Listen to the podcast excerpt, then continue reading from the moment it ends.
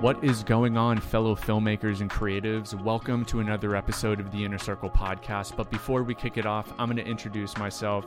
I'm Brendan Sweeney, Filmmakers Academy member and host of Finding the Frame. And I just want to talk to you about the annual spring sale that we are currently running over at our platform. Are you ready to elevate your craft to new heights? Dive into a community where inspiration meets guidance, where camaraderie fuels creativity? Well, picture this. We have monthly virtual group coaching sessions, network events that spark collaborations, and fresh educational content lighting up your screen monthly.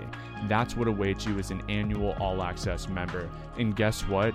Your journey starts now with an exclusive offer. Snag $150 off your first year when you use promo code ARMCAR150 at checkout. It's our way of saying welcome to the family. So why wait? Join us today and unlock the ultimate resource hub for cinematographers, film crews, and do it all filmmakers everywhere. And did I let you know that we just dropped our recent masterclass, Filmotechnic Camera Car Masterclass, where Shane Hurlbut ASC and his camera crew of working professionals go inside the arm car, break down what it's like to be a cinematographer, getting that confidence to be able to utilize this specialty tool to get the shot. We hope to see you in the family. We want to see you on the platform. Let's join the community. Armcar 150. Check the show notes for the link and enjoy the episode.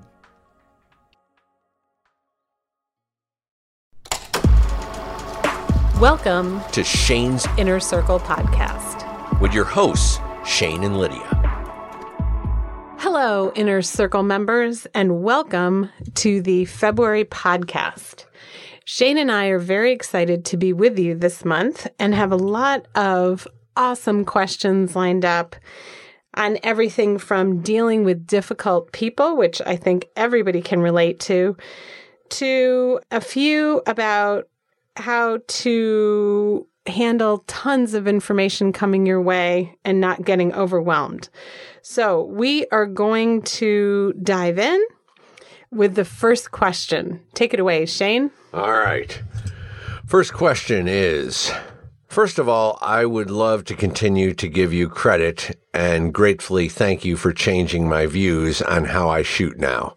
Before the inner circle, I had no idea how I was going to find the money and time to go to school or an internship program that will teach me everything I wanted to know about the business. Lighting, camera, and so forth. So I pray you and Lydia continue to grow this amazing group and the years pass. Well, we have that plan. Both Lydia and I are very passionate about the inner circle and Hurlbut visuals and, and what this resource is, how it's helping filmmakers all over the world. So we will continue to do it. And give it our all. Exactly. And to continue the question, as a father to four kids, 13, 8, 6, and a 4 month. This is absolutely a great resource. Now, for my question. I'm in the advertising industry for a small market TV station. I constantly work with our account executives here, salespeople to get together with clients to talk, plan, and organize the image of what they want me to shoot. Just recently, I've been having a heck of a time with difficult AEs which give me a hard time on how I schedule and how I shoot. Sometimes even taking over as directors and telling me how to shoot the advertising spot, the client, and I, and I already agreed on. I like to think of myself as a nice guy, but when I feel I get my toes stepped on, I feel like I have to stand my ground. It's not easy. What in your way of dealing with difficult people you have to work with?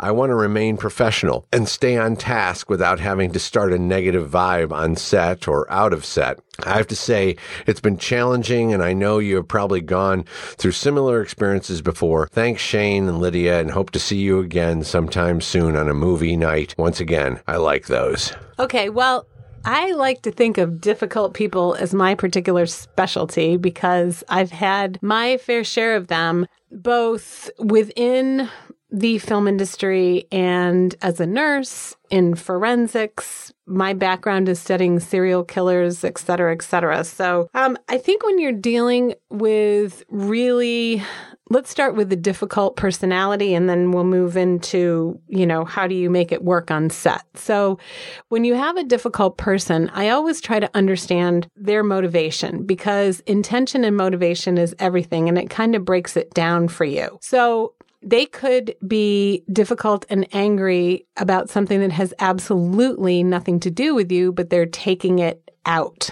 on you just because that's the way that they have with coping. So I think if you understand that it's not personalized, number one, that kind of takes the sting out of it. And then you move on to, okay, Uh, now how do I wade my way through it? And I think with the objective of having a great shoot and getting all of the content you're both on the same page because if you can work on or from the lens of look we're all together we're on the same page we want to make this work and how can we do this as a team then that sets up the you know so that you're not in a victim mode and if somebody's being particularly unreasonable I think it's really important to address that head on and and have the difficult conversation, which most people try to avoid. So every the MO that I've seen used is just ignoring it and hoping it'll go away. And that doesn't really work well for difficult conversations.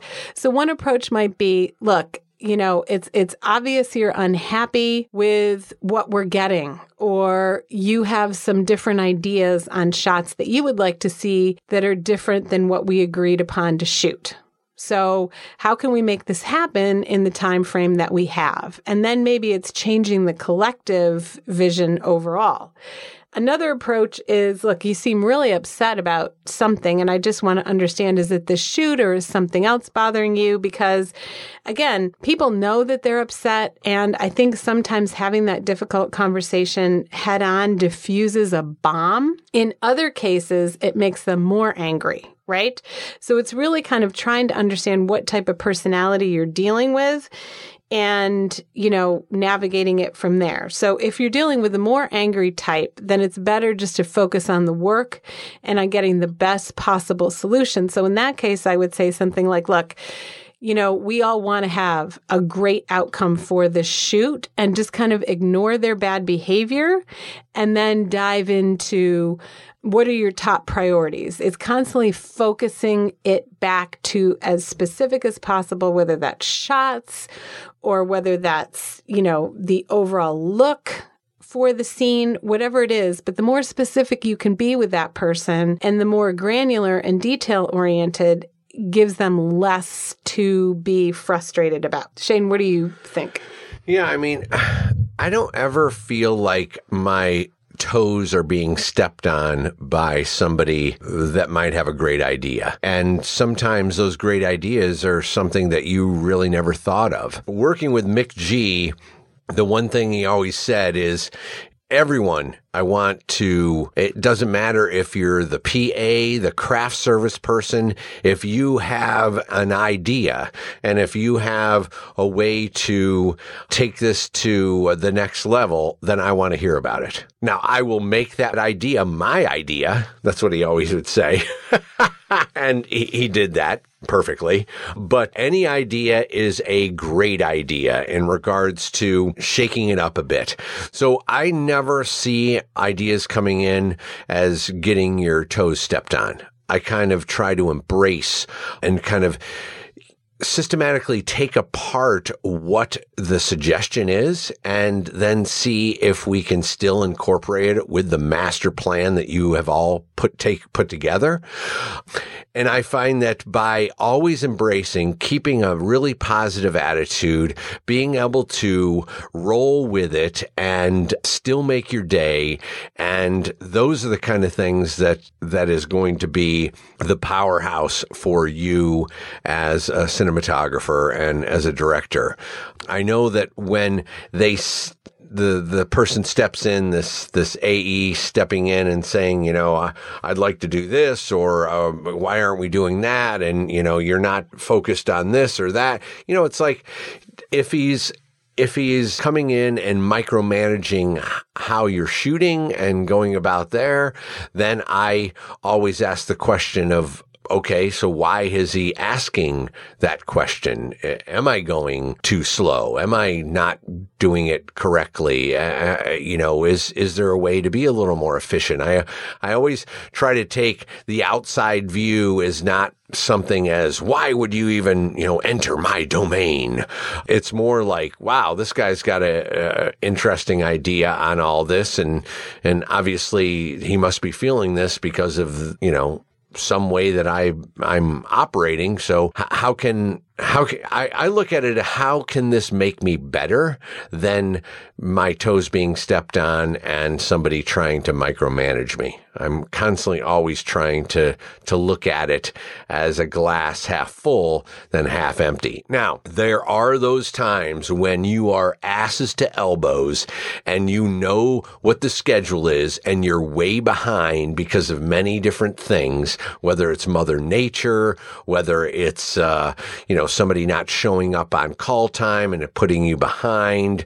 maybe something going wrong, some gear goes down and it delays you and you're up against it. And all of a sudden this person comes in and says, Hey, you know, what's going on here? You know, why? And there's sometimes when I'm like, okay, you want to do it your way? Let's go right at it. Let's analyze what your way is going to, you know, be. And there's sometimes where I've been combative in those situations because the pressure uh, on me is great. And, uh, but then I, I kind of, in that combative mode, I always like try to count to 10 before I say anything and then kind of reboot myself and go, okay, okay. So yes, we are under the gun, but what were you thinking here? Okay. I'm pulling the mic away from Shane. It's so funny. So it's not combative, but he's talking about having the difficult conversation and saying, you know, okay, if you want to do it a particular way, how's that going to impact the rest of our day? How's that going to impact everything that we have? So he's still listening, but kindly. Yeah, I mean, it's combative in the way that I'm saying, "Oh my God, do we have to deal with this right now?" I'm I'm just trying to get through all this, but at the same sense, you know, it's it's listening and taking the time to you know see what his or her suggestions are. And the micromanaging, I am a micromanager to the utmost degree. I double and triple check everything. It's the responsibility of a cinematographer. You have to be always checking to make sure everything is done correctly. Even though somebody has said it has been done correctly, I'm always making sure that it is because nine times out of 10, you will assume and your assumption always kicks you in the ass. So I, I try to really, you know, manage my team in a way that we are all creating this amazing creation together. But at the same time, you know, uh, we all have to be held accountable and being held accountable is is doing the job to their best ability. I think one thing I would like to add because we've heard this from our team and Shane it'd be interesting to hear your take on this dealing with the creative that is constantly shifting the vision or constantly changing everything up so that no ultimate direction really happens. And I think that that's a very tricky scenario because, especially with agency creatives, and I'm not picking on them, but just from past experience, you can have a clear vision going into the shoot. And then all of a sudden it's a, oh my gosh, and now we want this and now we want that. And they're heaping all of these changes and they're switching the direction and the plan that you had constantly throughout the day. And as a young filmmaker or somebody without that much experience, or somebody with a lot of experience, it's a very challenging uh, position to be put on or in. And I think in that case, the more clarity that you can have about what absolutely has to be shot for that day in order to make the day and getting as specific as possible. And I'd love to hear how you've dealt with it, Shane, too, on set, because that is a really challenging thing. I know Ben on our team dealt with that where it was just like trying to focus in this, this creative. Um, because a lot of times the more creative people are, the more ideas they have. And that can be a great thing. But at the end of the day, you really need to get specific on what needs to get shot. So how do you deal with that when somebody's constantly changing it up? Yeah. I mean, this last Pfizer commercial that I did right before Christmas. We had this director that I've worked with since 1998. We are a band of brothers together. We absolutely love the dynamic of working together. And it was a scenario where the client was constantly changing stuff up. We took location pictures. We went specific into the absolute angle of where we were going to be shooting. And I set up the whole shot and exactly what they had signed off on in the pre-pro meeting funding and they get to set and the client doesn't like the bougainvillea in the background. They think it's too colorful. So, well, now we have to change 90 degrees. We have to move 90 degrees around so we can't, don't show the bougainvillea, uh, but show just green trees. And now the green trees that we thought were there are kind of dying. And, and so now we got to bring in more greens. So the greens department, production design, is racing to get more greens. And it revealed now a, a playground that we didn't see before. So now the playground has got all this color of reds and yellows and blues. And now we got to throw camo nets on that and, you know, do everything possible and, you know, Maurice, our, our, director, is like, you know, I just want to be perfectly honest with you. We are going to do this, but this is going to limit our ability down the road. When we get into this next scenario where we make our company move and we're dealing with the next set, we're just, we're going to be able to take the time to deliver those performances. I just want to make sure everyone is comfortable with that by making this change. And if we are comfortable with that, I'm going to do it. So it's like he's a great director that way. He really quantitates it down into and it's all about knowing your schedule, knowing what you're up against, knowing it so well to where you have to be in the next 15 to 30 minutes. And that's a great educated director. That's a reason why we work together so often because I'm constantly I love working with him because he's very honest and he's upfront with the client as well as he's upfront with the agency on what they're going to get and what they're going to have to sacrifice. And it's not so much losing something, it's compromising and sacrificing for this. So right now he's like, he boils it down so beautifully for the client and the agency we will do this switch, even though you agreed on this direction and seeing the bougainvillea in the background. We will switch this up. It's going to take us about a half hour to 45 minutes. Shane's going to whip it around as quick as he can. We got to get some more greens in the background. We got to throw some more camo back there. We got to do all these things, but understand that all that we have to get at this location, then we have to do a company move to a stage that we're going to then start lighting because we don't have the size crew to be able to pre-light that next location. So when we get there, we're going to have to pre-light it and then uh, we're going to have to shoot it much quicker to stay on time and on uh, the budget. Now, what ended up happening is sure enough, we get to the stage and they are micromanaging absolutely everything. And we went two hours overtime. But the producer went to them and said, okay, well, this is, we're at the crossroads. We're exactly where Maurice said we were going to be at 9 a.m. We're now here at 6 p.m. and we're going to go into two hours of overtime. Are you okay with it? And then they decided to pay for it. So by them paying for it, they understood they didn't want to compromise and we got exactly what they wanted.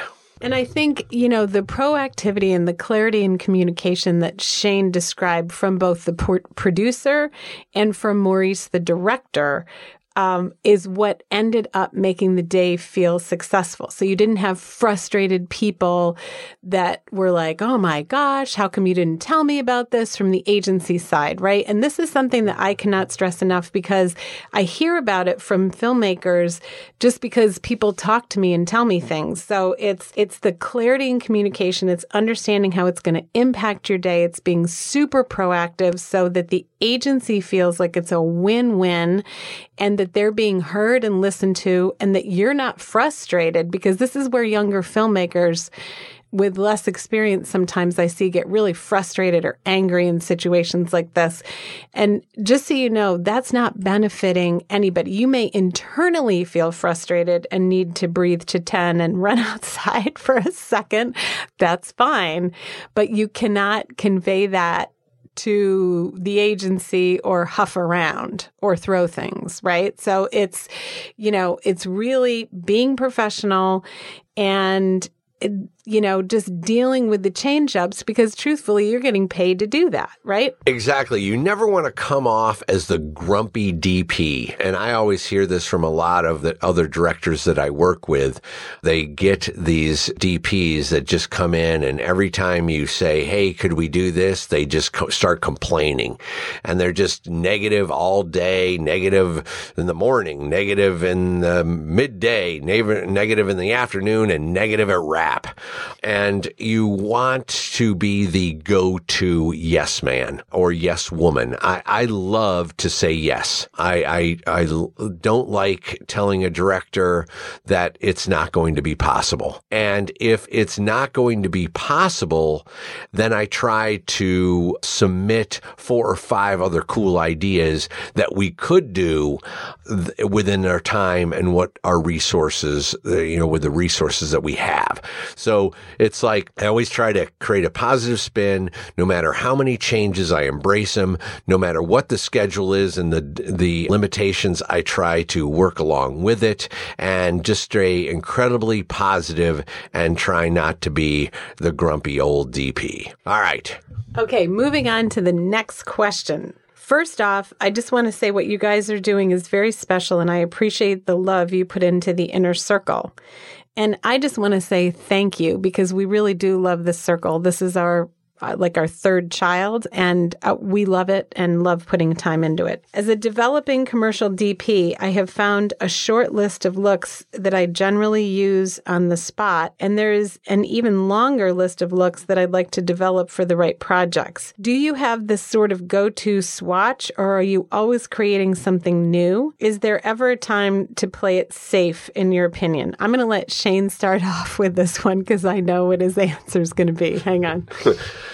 Okay. Here's what I try to do. If you feel that there's a go-to swatch or something that you always try to pull from, then it's going to hinder your creativity. Now, you can always go to that same book or that same photographer or that same reference, but it kind of has to be like what I always do is I have a, a large group of reference books. And I, on each film, I like to sit down and just go through those books and they spark different ideas and imagination. So I don't try to go back to the same old swatch or the same old calendar of looks and colors and stuff. I just start because my books are so diverse that the the looks from them can never be the same or repeated. So I try to just start at one side and I just make my way all the way over to the other end. And I try to always, now it's great to pull stuff from other movies or other commercials or anything that projects that you've done before that you can kind of repurpose that idea and like kind of tweak it. But you always want to try and repurpose the idea and tweak it, make it something different and and give a unique flair to it. So it's like you want to always try to reinvent, always make yourself uncomfortable, always push the limit. You never want to play it safe. I, I'm not a big person of playing it safe. I, I tend to try and jump off the cliff and then I n- try to navigate in mid flight, uh, where I'm going to land. I, there's, and it's, it creates kind of a, an energy and a passion that really kind of fuels the whole team like it's a it's an inspiration to them to see somebody that's a go-getter that's a risk taker that really likes to to change it up. And they're just not coming in and doing what they've always done. So it's really inspiring people by being that kind of fearless. And you know I, I I've always had this but I think when I did Act of Valor it was a kind of a turning point for me as a filmmaker because I had done many movies within the studio system. And when I did Act of Valor, we had to operate at a whole different level. Not only was I the director of photography, I was the gaffer and the key grip a lot of the times. I sometimes I was pulling my own focus. I was loading my own cameras, dealing with everything that I had to deal with, as well as I was the transportation coordinator. So I, I was booking our flights and I was booking our hotel rooms and planning all that. This is something that really got me back down to the core of understanding of how inspiring it is to do movies at that level. Boots on the ground, just everyone is invested in it and inspired. And they were so fearless, both Scotty Waugh and Mike McCoy as directors on this. We were just fearless. They would just take risks that I was like, Oh my God, you're going to, what are you talking about? We're going to go down to Key West. You're going to rent this massive yacht. You're going to have Navy SEALs attack it and shoot this whole sequence. And we don't even know if this is funded. You know, these are kind of risks that, you know, you put yourself out on a, on a, on a cliff edge with your three to five toes just grasping the edge of the cliff and they just jumped off of it and it was awe inspiring and it really changed the way I, I make movies in, in a good way, uh, in a, in a level where, you know, you just really want to try to not play it safe, but to stay uncomfortable. Yep. Shane's not a play it safe guy.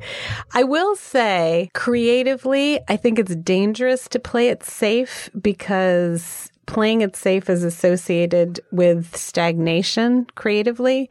However, there are certain times where I think you play it safe with organization and proactive. Yeah, something that's worked before. Yes. So, so Shane and I, even though we constantly want to n- learn new ways to be organized and we're pushing ourselves and we're learning, this is what I think we both talk about a lot is in terms of teaching yourself something new or trying something new or thinking about it in a new way creatively. However, there are tools that are the go-to organizational tools that we use regularly or we find new ones that are better than the ones that we've been using before. And we absolutely try those and implement those and see how it works. Because the organization the communication the those other parts of filmmaking other than the creativity you have a set and a standard that works for you and a workflow. And that's very important to keep consistent for your team because then they're able to be more organized and more efficient so, um, one great example I'm just going to grab here um, that I learned about relatively recently was this high performance academy by Brendon um, Burchard, and I'm not sure if you're aware of him, but it's it's essentially breaking up your day into being the most productive that it can be, and he has a one sheet where you know he explains this process, and then he goes into um, what you need to do to prioritize projects and what you need to do for priorities in your day. And this is something great for pre-production. So obviously that doesn't work on set um, because we all know how it goes on set. But you know, for for pre-production, something to think about the way that you're spending your time and really trying to ramp up your productiveness by 30%, by 50%, going to these formulas because these have been scientifically studied in the brain. And that's kind of my go-to. Um, so check it out. It's the last name is uh, B U R C H A R D, and his first name is Brendon. Brendon Burchard. Yeah, and I find that creatively trying to get yourself uh, fired up every morning uh, in pre-production can be, you know, a daunting task because, like most of pre-production, you're, you know, going to the production office and then you're hopping in a van for 12 hours while you location scout. So I I try to, or you're sitting in production meetings, or you are sitting in with the production designer and uh, costume designer meetings, or, you know, it's just like a lot of meetings and it's, you really have to stay creative. And one thing that this person uh, suggests is just getting up in the morning and just stretching. And I try to do that as much as I can.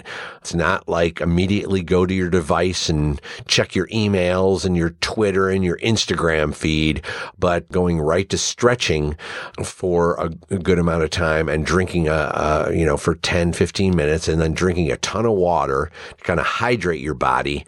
And then you get into these creating your projects and, and basically your, your call list is what we would say. It's like what you're going to be doing today, who you got to contact and from a pre-production standpoint, it can be, okay, do you have to call your camera rental house? Is there some new camera lenses you want to check out? Is there, you know, do you have to get some lists done for production?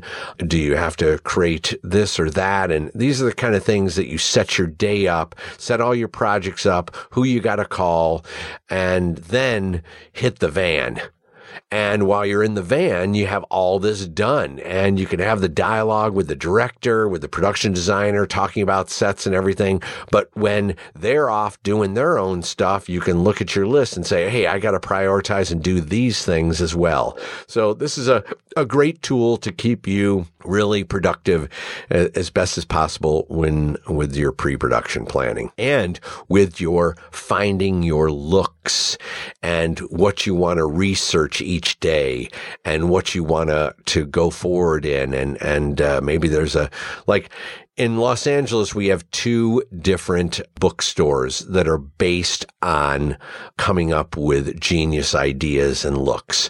One is Arcana Books and the other one is Hennessey and Ingalls.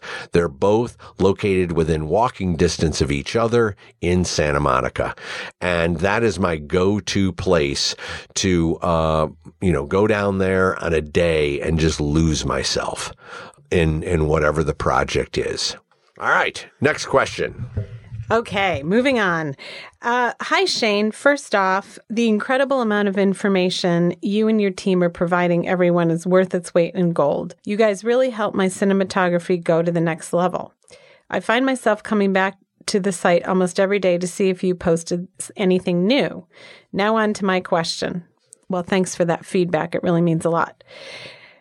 Uh, this is Jesus Thanks, Jesus. I've been wondering for a while now, which I'm pretty sure every beginner might be wondering where do I begin? There seems to be an overwhelming amount of information on the internet, and it's daunting sometimes to figure out where to start cameras, light meters, color meters, different light fixtures, frost, unbleached muslin, etc. It feels a bit much and there seems to be no exact curriculum, sort of, or so to speak, that guides our learning experience. Learn this first, this second, and so on and so forth. Hopefully you can answer my question. All right, Jesus. You know, we have been trying desperately to say, okay, where's your starting point? I have to say, your starting point as a cinematographer would be to understand the tools of the trade, right? Understanding lenses, understanding, you know, digital and film capture, understanding light. And this is done in theory.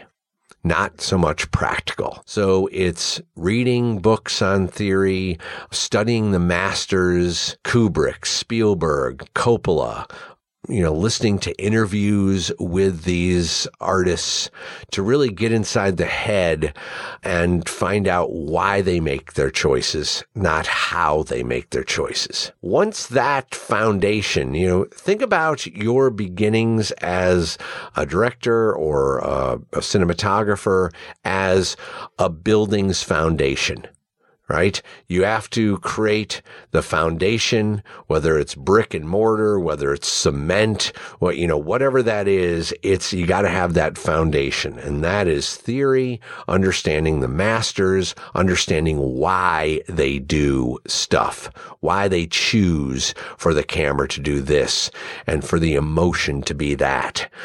That's your base and where to begin. Once you get that foundation, then you can start to build on it. And I started in the grip department because I felt if I was going to be a cinematographer, so much of cinematography is light and shadow. Well, a grip creates shadow. They shape light and they are responsible for helping move the camera. So those two things are huge building blocks of being a cinematographer. How to shape light and control it and how to move the camera and what that feels from an emotional sense. So that's why I started as a grip. And after gripping, I then moved into gaffing and understanding light. Okay. This is a big thing. Understanding light, the quality and the quantity. And that takes a good amount of time to really figure out what light can I put outside a window that I know I'm going to get the perfect stop coming through the window, coming through diffusion into a bounce? You know, these are things that you learn as you come up the ladder. Now, as a cinematographer, there's other cinematographers that use their gaffer to be this knowledge. They describe the light quality and quantity to their gaffer and their gaffer then makes it happen. They describe the way the light should be shaped and the contrast that you want in the room and your key grip makes it happen. That is something that, uh, you know, I chose to understand all those things so I could then help and assist in the languaging. So I knew what an 18K would do and I knew when I needed a specific light. A lot of times I love it because I have an overall plan and then the gaffer can then add the icing on the cake. That's kind of how I like to work with gaffers and, and key grips is the idea is there and I kind of describe what I would like. And they're like, well, what if we don't do it with your 12 by 20 bounce, but what if we do it with this and then we'll double diffuse it with that? And then I'm like, oh my God, I've never tried that before. Yeah, let's do that. And then a lot of times, like on the Babysitter that I did with Eric Forend, uh, this gaffer, you know, he brought to the table this very small, lightweight LED ring light. And I was like, my God, we have a lot of chase sequences at night where I'm not going to be able to create this endless amount of fill and they're running in the forest. What if I put this little ring light on the Movi and that will fill his face in and then I just have the backlight working? Oh my God, this could be amazing. Well, I didn't even go down that road or even think about that till he mentioned it. So this is what I say the icing on the cake. There's going to be many times when you're going to, you know, need to l- rely on the gaffer uh, and the key grip to guide you. But I try to get that foundation in of theory and understanding the masters of what they've done and why they did it. The big thing is the why. Why did they choose to do this? And how did that make you feel as an audience member? and you want to take that and you want to put that into your mind and know and pull from it. So there's your foundation, right? And then you can work the your ladder up of understanding lenses and composition and what this lens makes people feel like and what that lens has a different kind of quality to it and and then camera movement and and then lighting and you know there's there's so there's there's not I don't think there's one absolute specific way and specific way of curriculum to learn how to be a cinematographer, but I do think it does start with the masters in the theory and understanding all of that. And then I think it's built on shaping light and understanding composition and understanding camera movement and what that emotionally is to to how it makes the audience feel.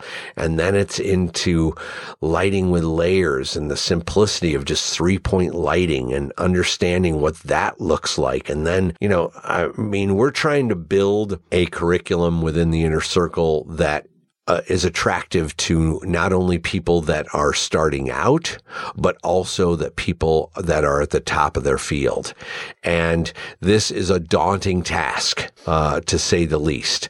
What I do have to say is in the coming months, we are creating this very cool, uh, lesson plan uh, these courses that have very specific beats of understanding. Uh, and they're like eight to 10 really condensed articles that really show you the path on, you know, camera dynamics and, you know, color and mood and tone and palette. And there's a whole plethora of them. There's 14 of them that we've created that will hopefully help a lot of you uh, beginners really start to steer in in the right direction. And I'd just like to add uh, in closing on this question because it's a great question Jesus. And I think a lot of people relate to the notion of feeling overwhelmed. And you have to get yourself out of the overwhelm because I think what's happening is you realize how much you need to know. And it kind of hits you all at once because if your brain is in overwhelm, you're not learning anything. It just shut, it's in shutdown mode. So it's really important to prime your brain to learn. And the way that you do that is, um, and I, I've talked about this a little bit before, but I don't think I put it together in this way. You really have to clear your brain first before you sit it down and, and get it ready to learn. and you do that by meditating, by quieting your mind. Because what I see so often is that people waste so much time searching things on the internet.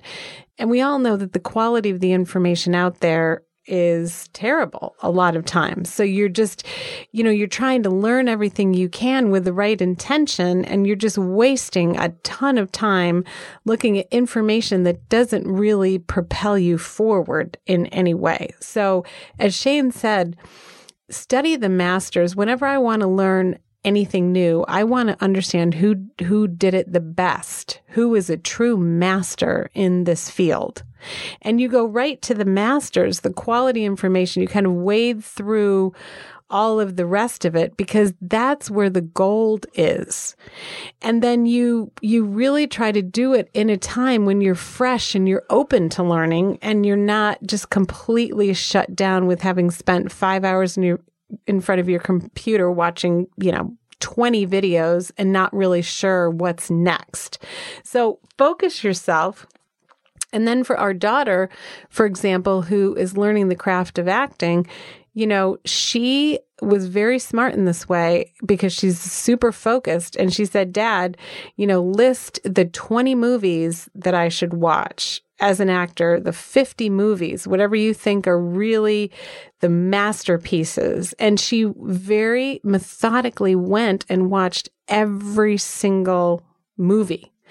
And then now that she's in school for acting, she has to read so many plays. And again, these are, these are masters that she's learning and reading. And, but there's a very methodical way of doing this. You know, you make yourself a list and you set it in your calendar and you meticulously check off these masterpieces. And that's how you track your progress. Because if you just stay in overwhelm and just keep researching things that may not be the greatest quality, then you're going to stay stuck. And I read this great thing about people leave a class and they have the greatest of intentions, but they ultimately don't move forward. And the reason that they're not moving forward is because they are not changing the way that they're doing something. They're staying in the same habits and the same patterns and the same way that they always do something. And and their environments are not changing.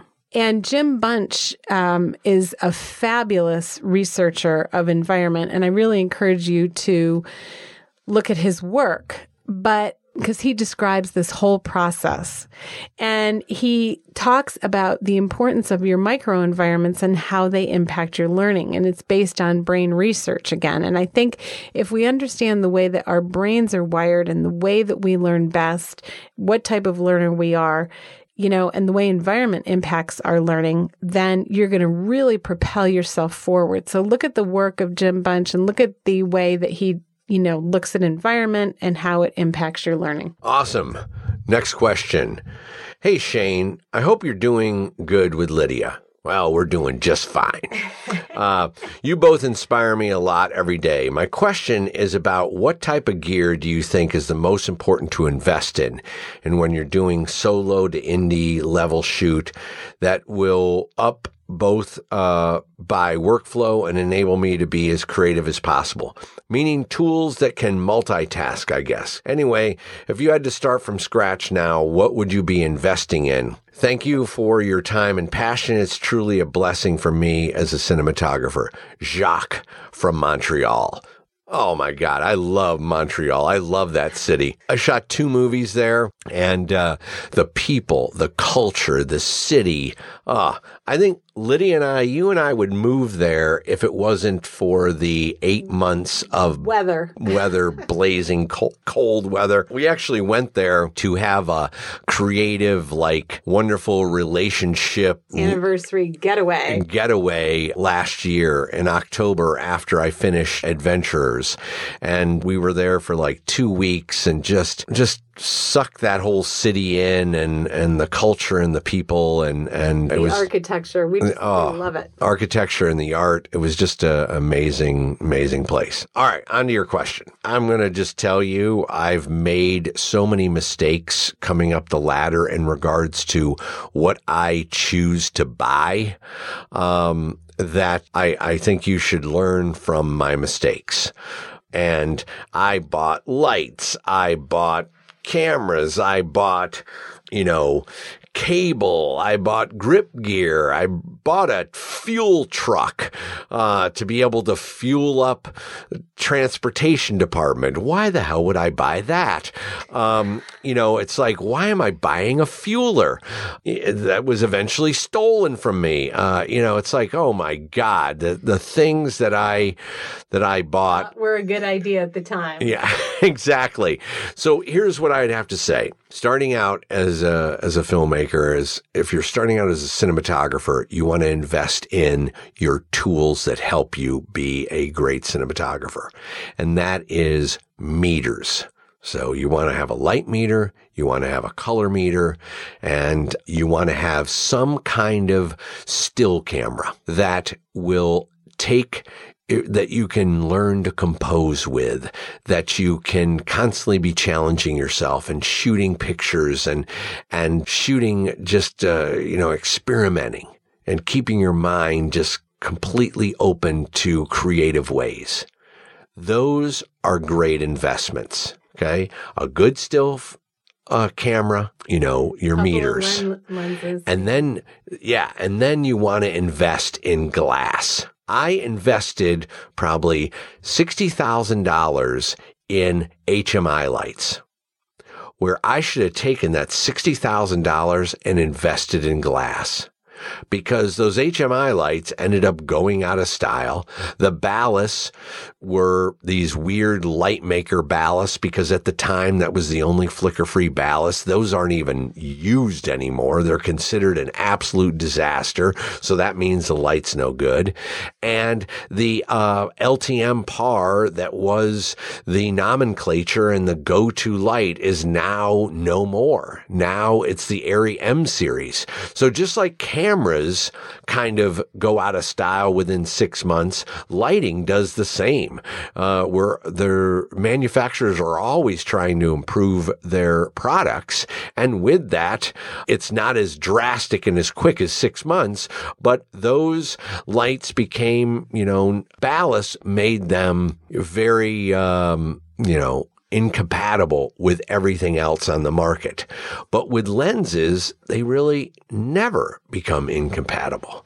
I purchased some Zeiss Super Speeds now that I made all my bad decisions uh, when I was a gaffer and a grip and first starting out as a DP.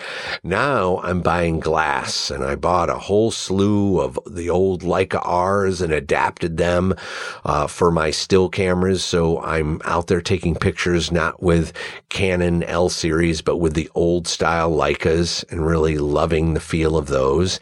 And then I went out and, and invested in the old Zeiss Super Speeds that I had shot many music videos with, had them rehoused, remarked, retuned, and that uh, those are my investments. I'm working my way up to, I want to be able to invest in some Cooke lenses that I always shoot with, or some Leica Summicrons that I really like, the Summicron C. But investing in glass is where it's at. And uh, also investing in your meters, you know, that build that foundation, as well as the still photography camera. So you're able to go around and just play around with composition and play around with light and shadow and all that. Those are the, the building blocks of what I would invest with starting out now after I made all those mistakes. And I think anything that is versatile. So, for example, if you have a still camera and some glass, then you can take that on a location scout to do photos. And so it's about the versatility of your investment versus, as Shane described, if you invest in something huge, then you have to figure out where you're going to house it.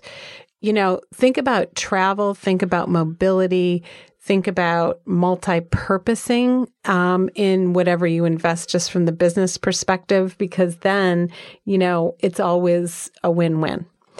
Okay moving on to the next question. Um, this one is anonymous but it says in his career building section part two shane wrote about this.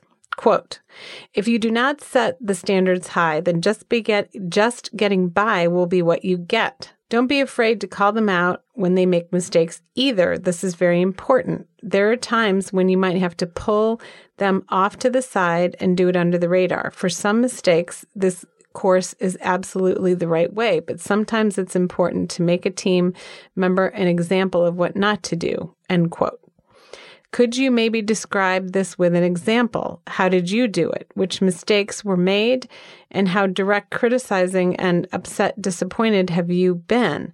What did you say and what were the results of this? Thank you very much. This is a great one. This was uh, in a section of a, uh, we took this career building kind of thing, and and uh, I described this. So uh, what uh, the person I'm describing is our, our, crew members, right? So, and so let me kind of uh, boil this down into a scenario okay, we're doing camera tests on the adventurers and we had a laundry list of uh, tons of tests. We started outside, uh, creating all these different looks and, and lighting scenarios outside. And then we moved inside to be able to create all the different looks that I thought, uh, based on the locations that we had seen, uh, what I'm going to have to create. And one of those was under sodium vapor lights out in the street. And I wanted to use true sodium vapors that we would be under because I wasn't going up and changing all the sodium vapors and turning them off and rigging lights to them. I wanted to embrace this urban feel for this film. So when we got up there, I, you know, I said, okay, we're, we're moving on to sodium vapor lights. And I want uh, to make sure that everyone understands that these lights are not movie lights. That these lights, when you unplug them, they will not turn on for 15 to 20 minutes. They heat up and they do not restart. They do not restrike. So I just want everyone to understand that when we use these lights uh, in this scenario, I want to make sure that each light has three to four to sometimes five extension cords on the light. So if we do strike it and it's not in the right place, you have plenty of extension cord to be able to move that light all over the place to be able to, you know, so the light doesn't go off. Because the minute the light goes off, then it takes 15 minutes to restart. So I made this very clear to everyone on my crew and everyone heard it. Camera heard it, you know, lighting, grip, all my operators, everyone did. Because a lot of times you're on the set and the way I communicate to my team is we're all on communication headsets. Everyone can hear what I'm asking as well as the operators can then work with the electricians and the gaffer to move lights that are might be in the frame or off to the side. So everyone has to be in this conversation because by moving a light that might be in frame could quantitate the guy just unplugging the light and moving it. Well, that is what happened on the test.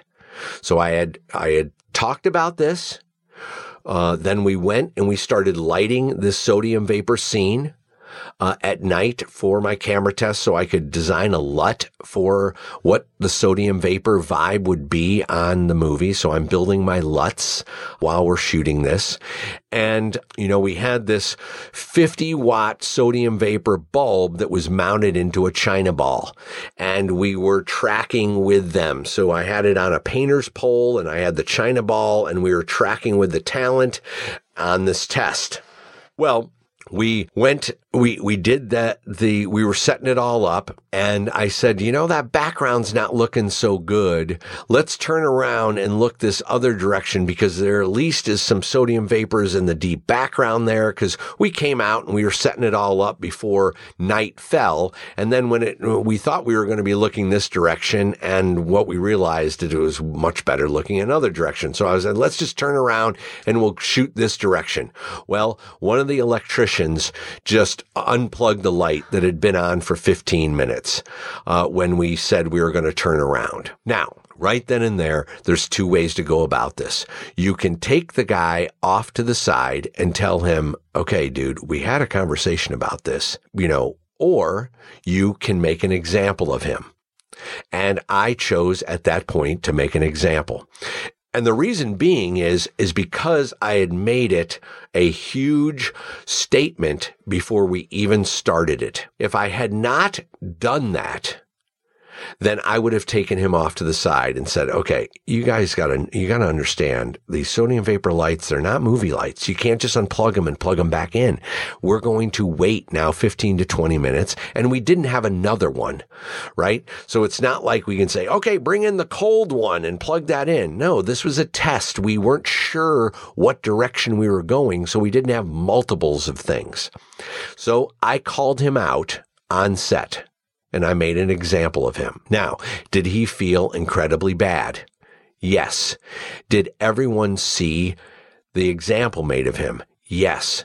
Did we ever have that mistake again for the next 86 days?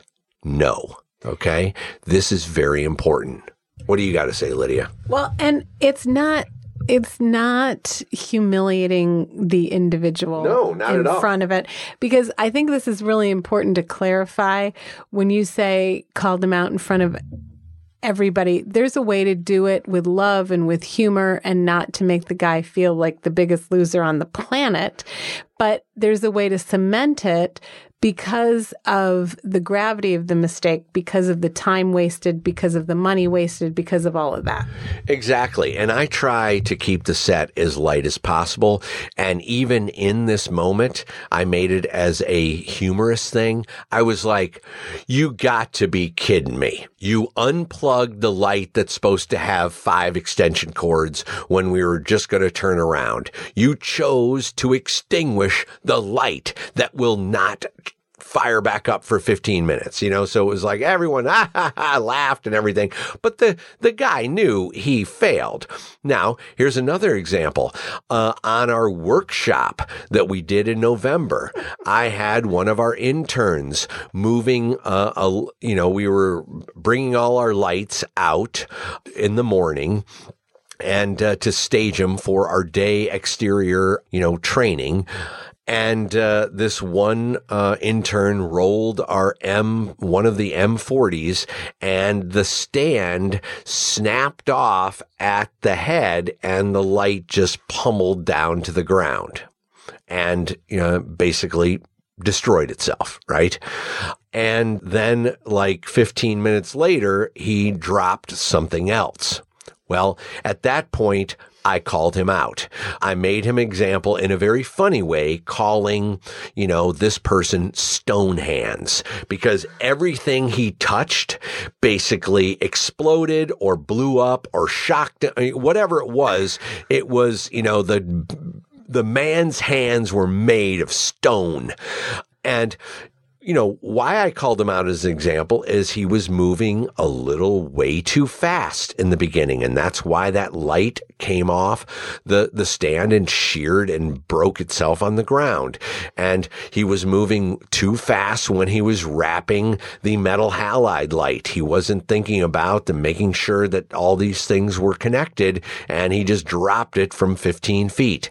So it's like, you know, taking the time, understanding that yes, we're all on a schedule and we have to move fast, but it's also moving intelligently fast and taking the right parameters to be safe. Agreed, because safety is everything on set. And the one thing I will say is that doing this in a loving, humorous, kind way is much better than just not ever getting a call from somebody again. And I think, you know, the standard MO in the film industry is that if you mess up, you just don't get called back to work again. And I think Shane's way of doing it so it cements it in your mind and it's funny and you won't make that mistake again, but you will get the call again because you're given another chance, um, is a very, very wonderful thing versus just not saying a word. And and it's kind of like having the difficult conversation but in a really humorous way.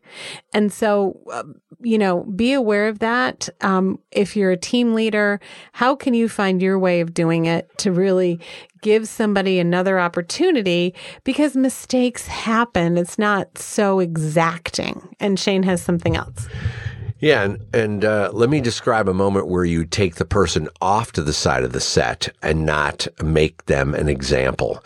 A lot of my operators sometimes they are, you know, because I try to keep the attitude and and uh, and the energy on set very light, and we have a really good time, and we know that there's tons of stress, and I try to keep it light in the way that we're always jibbing each other and jabbing each other, and you know, very sarcastic and all that kind of stuff. But there's there's sometimes where that energy uh, can get out of control. And um, so, you know, an operator was talking a lot and making a lot of jokes and everything while the actor was coming in and, uh, you know, trying to get into their performance.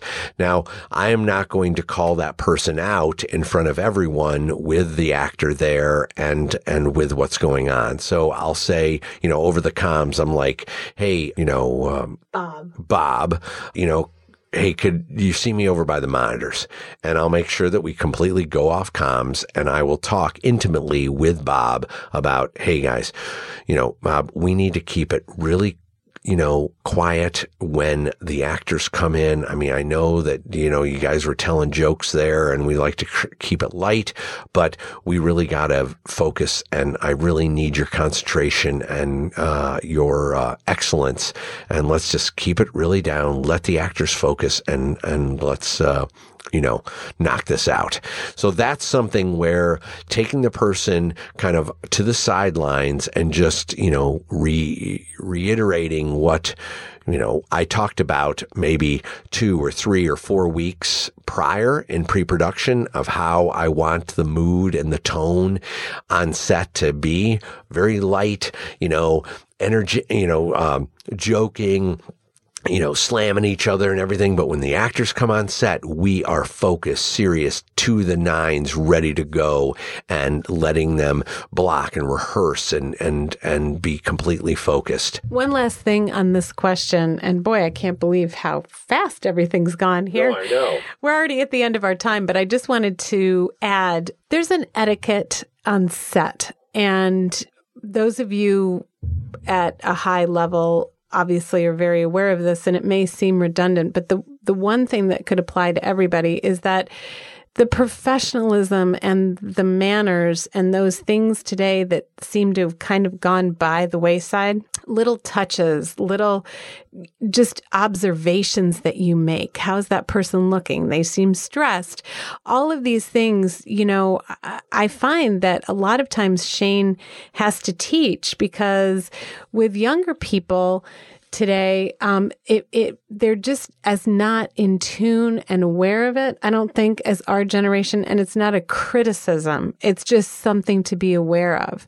It's the, you know, noticing what the etiquette is, noticing how people are acting, picking up on the little subtleties in the way that they're behaving, in the way that they're communicating, um, saying thank you to the crew and to other people that you work with, because, you know, you may or may have not learned that from your nuclear family. And it's something that really matters. It matters to actors. It matters to directors. Um, I'll let Shane kind of round this off because he's grabbing the mic from me, but just be aware of it. Yeah, I mean, something that I learned very early on uh, was that it's you need, first off, the crew, we're all working and collaborating at the same level. You're not up on a pedestal, up on this mountaintop, you know, barking orders down to the to the uh, minions uh, and the peasants. Okay, you are all in this together, all at the same level equally everyone has their own incredible creativity and incredible skill that's going to take this project higher. So you want to continue to always thank them for their excellence.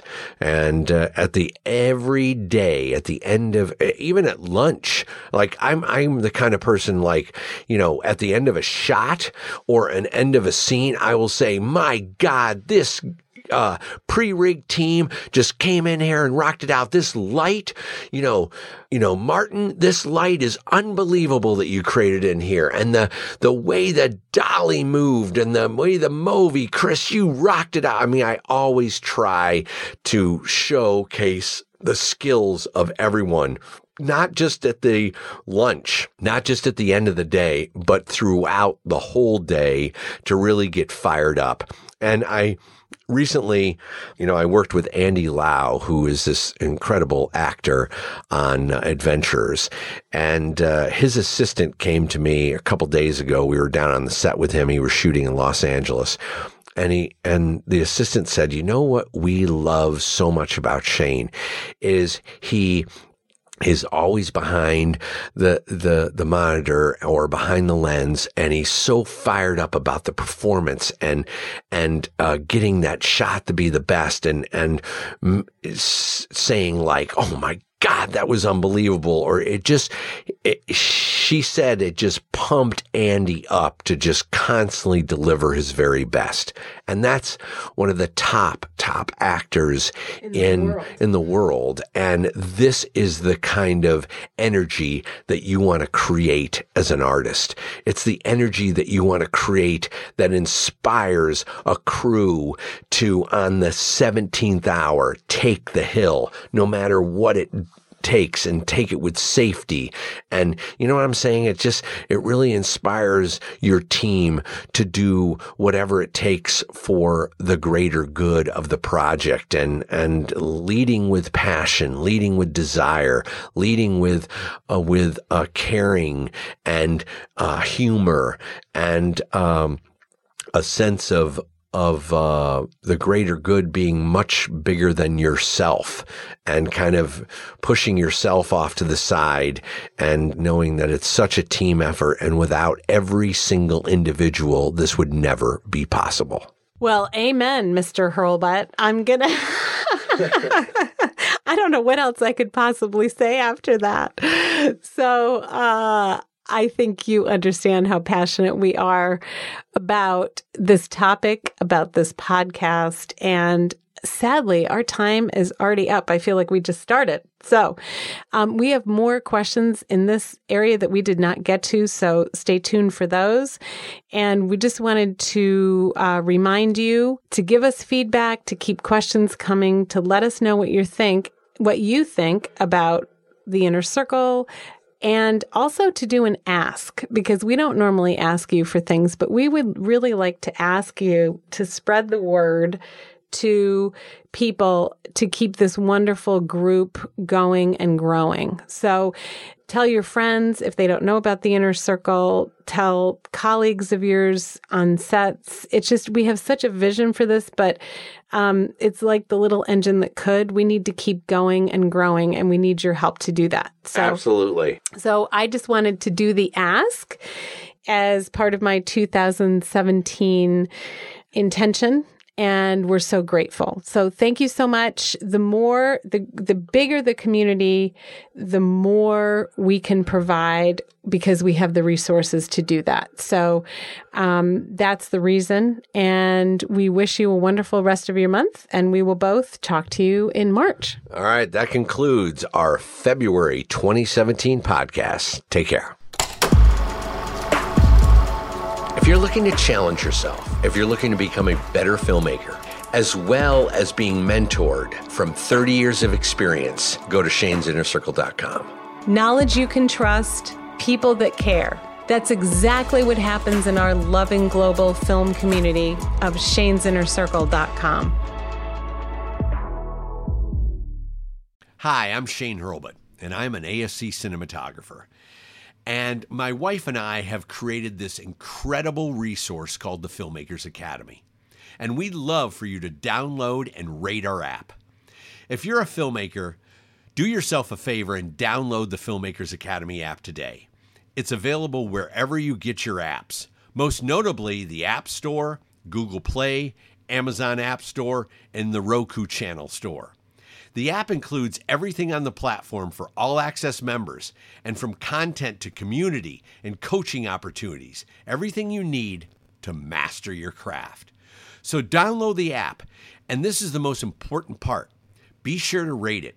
Rating us really helps us spread the word and enhance our rankings in this dedicated app store. So if you love what we're doing, this is a way to show it. Together, let's take your career as a filmmaker to the next level.